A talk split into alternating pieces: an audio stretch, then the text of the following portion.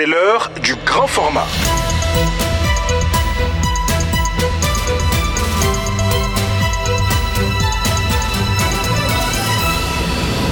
Mam Diaradiop.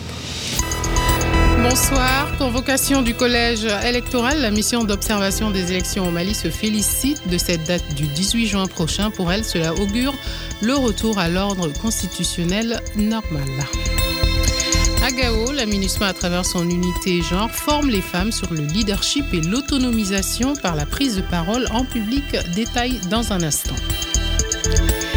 Et au Mali, dans votre rubrique Le vrai du faux, la mission des Nations Unies dans le collimateur de fausses informations depuis l'attaque contre la base aérienne de l'armée à Sévaré en fin avril. Rendez-vous en fin d'édition.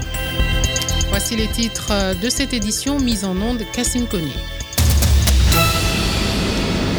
Bonsoir et bienvenue. Je vous le disais à l'instant, la mission d'observation des élections du Mali, Modèle Mali, se félicite de la convocation du collège électoral par le gouvernement pour le 18 juin euh, prochain. Une bonne nouvelle, la tenue de ce scrutin euh, référendaire qui comporte trois défis euh, majeurs. Il s'agit du fichier électoral, la mise en place de l'ensemble des coordinations de l'EJ ainsi que la distribution des 8 millions de cartes d'électeurs biométriques. On écoute Ibrahim Sango, chef de mission Modèle Mali. D'abord, par rapport au fichier électoral, le décret de convocation dit que les militaires vont voter le 11 juin et les civils le 18 juin. Or, à notre connaissance, il n'y a pas de fichier électoral distinct. Il y a un fichier électoral global qui englobe euh, non seulement les civils mais les militaires. Donc ça, c'est le premier défi. Le deuxième défi, à notre sens, ça c'est par rapport à l'EJ. À sa date d'aujourd'hui, toutes les coordinations de l'EJ n'ont pas été installées. Il y a eu des désignations de la part du ministère de l'Administration territoriale, des partis politiques de la société civile, mais dans aucune région, aucun cercle, aucune commune et non plus dans les ambassades et consulats à l'extérieur du pays, il n'y a pas eu d'installation officielle des coordinations de l'EJ. Donc ça, c'est un deuxième défi qu'il faut relever avant le 18 juin, sinon avant le 11 juin. le troisième défi notre sens, c'est la carte nationale d'identité biométrique. Parce qu'aujourd'hui, sur les 8 millions d'électeurs potentiels, il n'y a pas 500 000 qui ont reçu leur carte nationale d'identité biométrique. Or, euh, la loi électorale qui a été réduite en mars 2023 a supprimé la carte d'électeur et a supprimé aussi le fait que les cartes d'électeurs soient dans la grille de vote. Donc, euh, d'ici le 18 juin, il faut distribuer environ 8 millions de cartes nationales d'identité biométrique, ce qui n'est pas possible à notre avis. À l'instant, Ibrahim Sango, chef de mission Modèle Mali, joint par Tchekora Goïta, est toujours sur ce référendum. Les conditions sont réunies, estime le président de l'autorité indépendante de gestion des élections EJ, l'organe chargé d'organiser le scrutin. Sur Ibrahim Maïga. À 38 jours du référendum, le président de l'autorité indépendante de gestion des élections a tenu à rassurer les plus sceptiques quant à leur niveau de préparation. Il se félicite d'ailleurs du niveau d'implantation de l'organe qui est à ce jour, selon lui, à plus de 90%. Il espère compter sur l'État qui viendra en appui aux besoins. Maître Mustapha Sissi. Pour les sceptiques, nous vous réitérons ici que l'autorité indépendante de gestion des élections et l'ensemble de ses compétences, nous nous mettrons au travail pour que, à la date du 18 juin, plaît à Dieu que nous soyons au rendez-vous de la tenue du scrutin référendaire. L'EJ a été créé il y a 11 mois et est à sa première expérience concrète.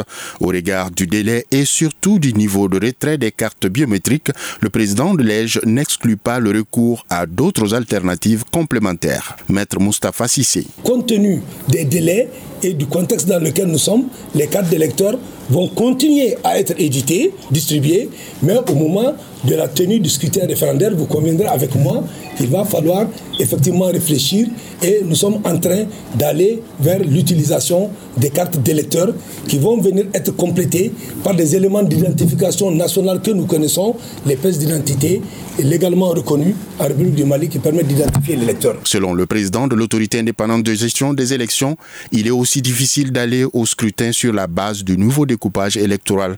C'est l'ancien qui a été mis à jour en 2022 qui sera utilisé. Sori Bremaïga, Mikado FM.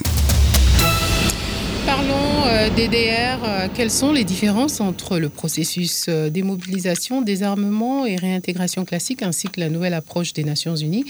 John Kanjai, chef de la section DDR de la MINUSMA, explique que c'est une nouvelle approche utilisée par les politiques pour que la paix et la sécurité puissent revenir de manière volontaire. Éclairage au micro de Seydou Traoré. Dans ce DDR classique, avant on disait on s'occupe seulement des combattants, c'est fini. Mais maintenant, avec les on s'occupe du combattant, on s'occupe de la on s'occupe des femmes, on s'occupe des enfants, on s'occupe de presque tout le monde. On essaie de faire de telle sorte que qu'il y ait la sécurité, la paix et le bon environnement pour se développer.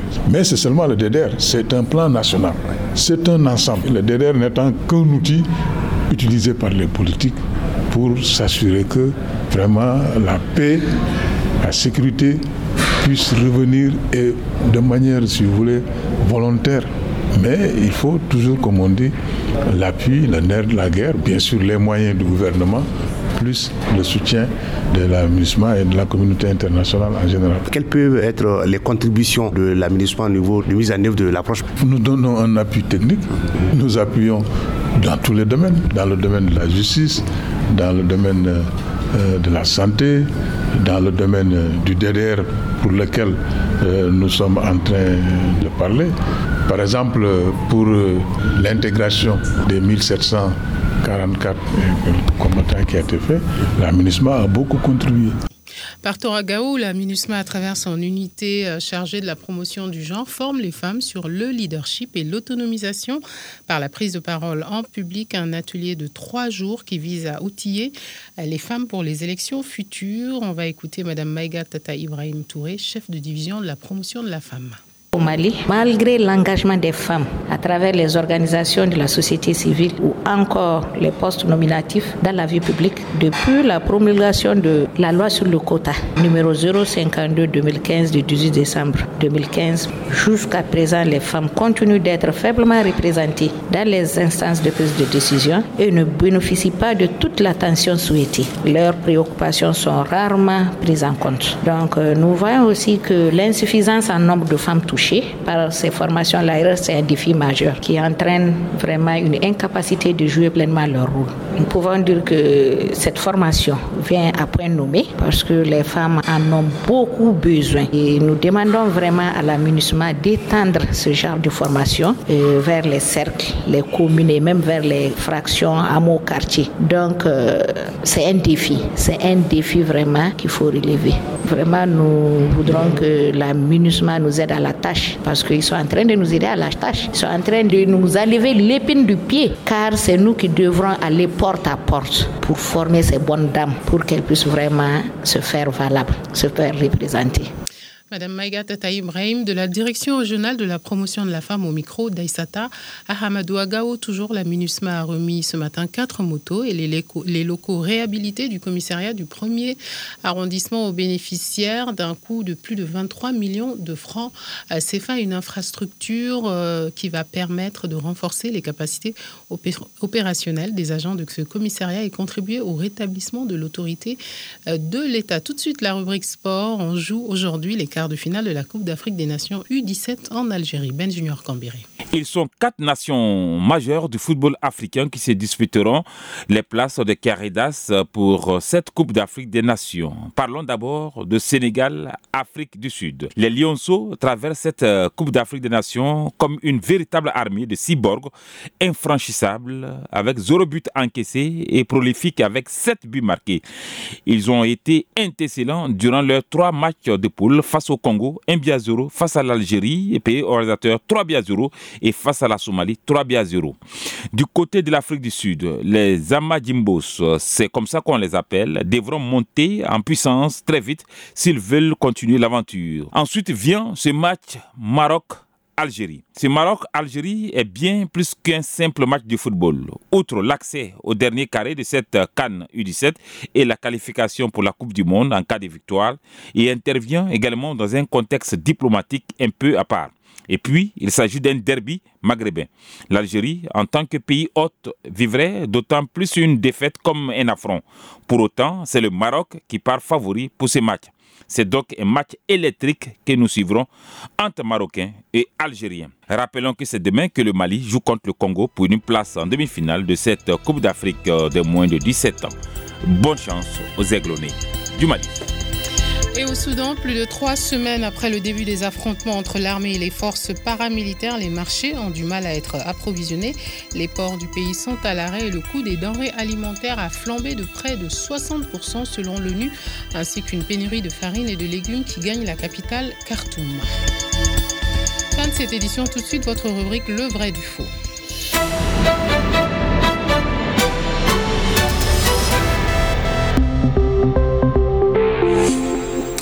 Mali, la mission des Nations Unies est dans le collimateur de fausses informations depuis l'attaque contre la base aérienne de l'armée à Sévaré en fin avril. C'est le thème auquel s'intéresse votre rubrique de fact-checking avec Aboubacar Diko et Barké Sissé. Merci Mamdiara Diop. Comme vous l'avez dit, il y a une véritable opération d'information contre la mission onusienne au Mali. Dernière attaque en date dans ce champ informationnel, le témoignage filmé d'un prétendu combattant qui aurait engagé donc euh, la mission onusienne pour mener cette attaque euh, assez variée et c'est évidemment de l'infox. Nous allons le démontrer avec Barké Sissé qui est ici dans ce studio avec nous. Barké, vous êtes intéressé au sujet. Tout à fait, à Boakar Diko, la vidéo est d'une qualité moyenne, filmée apparemment par un téléphone portable, ce qui signifie qu'elle aurait pu être filmée par n'importe quelle personne, surtout dans le contexte actuel de désinformation accrue contre la mission onusienne. Aucune preuve ne permet de lire, de, lier, aucune preuve ne permet de lier l'individu à l'aménagement, qui, pour rappel, avait même enregistré des blessés dans cette attaque euh, parmi les casques bleus sénégalais. La mission onusienne avait euh, fermement condamné ces attaques en les qualifiant euh, d'inacceptables et en rappelant que s'attaquer aux civils est contraire aux principes humanitaires et constitue une atteinte grave au droit international qui protège les civils en temps de conflit armé à Boakardiko. Et l'état-major malien des armées et le gouvernement malien ont tous les deux publié des communiqués après cette attaque. Ils l'ont qualifié de terroriste et n'ont à aucun moment pointé du doigt la mission de l'ONU au Mali. Tout à fait, Abouakar Diko, pour, et pour rappel, la principale priorité stratégique euh, de la mission onusienne, l'aménagement, reste l'appui à la mise en œuvre de l'accord pour la paix et la réconciliation au Mali, ainsi que la transition politique en cours au Mali. La deuxième euh, est de faciliter la mise en œuvre euh, d'une stratégie malienne globale pour protéger les civils, réduire la violence intercommunale et surtout rétablir l'autorité et la présence euh, de l'État ainsi que les services sociaux de base dans le centre du pays à Diko.